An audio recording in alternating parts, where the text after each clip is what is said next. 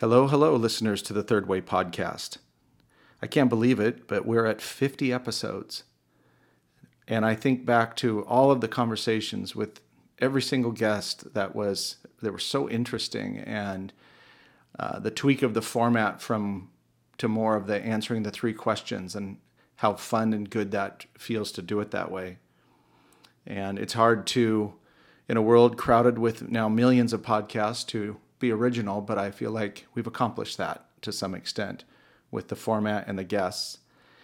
And so, in celebration of the 50th episode, I'm going to do a reading of what I think is probably my most significant essay that I wrote in uh, recent months. And this one was from September 6, 2021, and it's called 12 Negative Enumerations for Being. And I wanted to read this as part of uh, the 50th episode because I think we, for a while now, for the continuing future, are going to live in very uncertain times. And we're seeing, you know, massive intrinsic, extrinsic, and systemic change going on, some of it terrifying, some of it hopeful. And part of being a conscious person is knowing what you don't want and knowing what you are not and thus the concept of negative enumerations. And that knowing what we don't want and knowing who we are not does give some grounded guidance and some resonance and some uh, a place to return to as we navigate um, the conditions of life. Um, further, negative enumerations help with what I think are kind of the three main like status states of being in life, and that is temporary, liminal, and constant. And there are temporary things like where we live, our bodies are temporary. Uh, and then there's liminal, which is more creative or evolutionary. And then there's constant, things like love and wisdom and other things from the mystical realm. Neg- negative enumeration helps you understand where you stand in each of those states. So here's the reading negative enumeration is sequential numbering and naming, but from a contrary or negative position. Two of the most influential examples of negative enumeration are the Ten Commandments, Thou shalt not, and the U.S. Constitution, Congress shall make no law.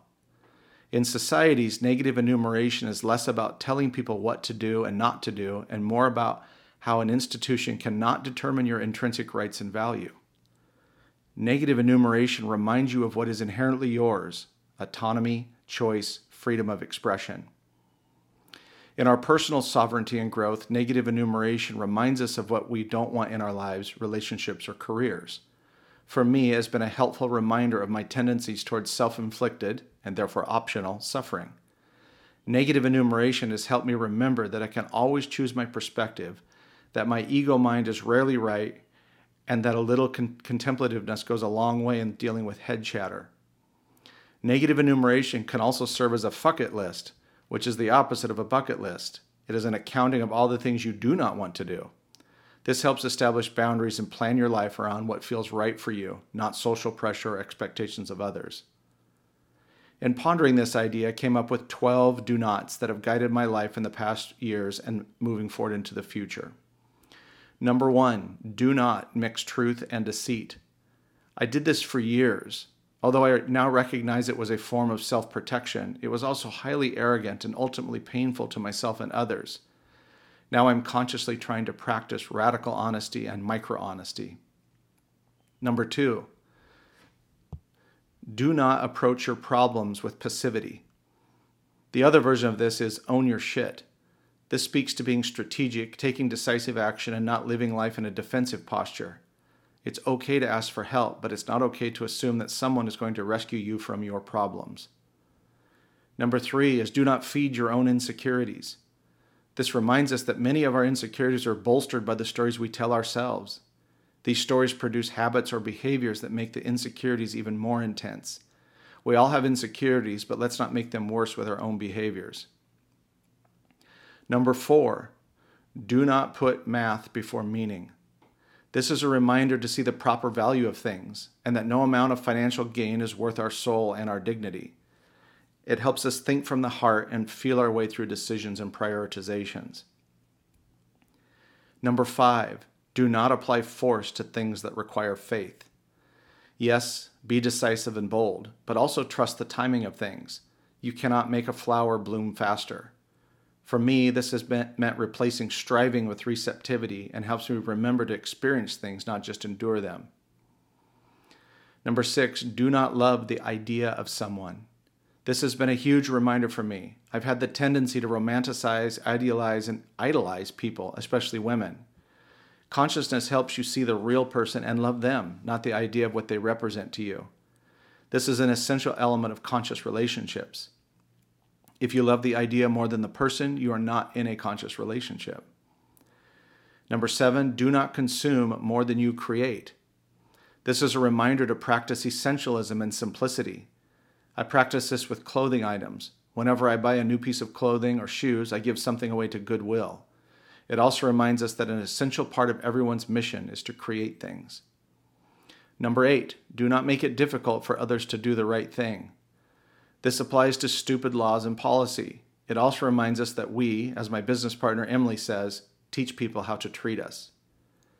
Number nine, do not have more theories than practices. This is a reminder that knowing how to do something and actually doing it are separate things. It also warns us to be aware of cognitive dissonance and hypocrisy. Number 10, do not become resentful and call it righteousness. This reminds us to practice grace, nuance, and discernment when dealing with others. It also reminds us that self righteousness is caustic, destructive, and distances us from our humanity and the humanity of others. Number 11, do not pose yourself as an expert in areas where you have no experience. This one is for all the intranet, and quote, researchers, especially those who spread lies that lead to suffering and death, or the bloviating armchair quarterbacks of any area of expertise. Number 12, do not minimize yourself to be accepted. Yes, be flexible. Yes, be adaptable. But as soon as we reduce ourselves, we lose ourselves and begin to participate in tyranny.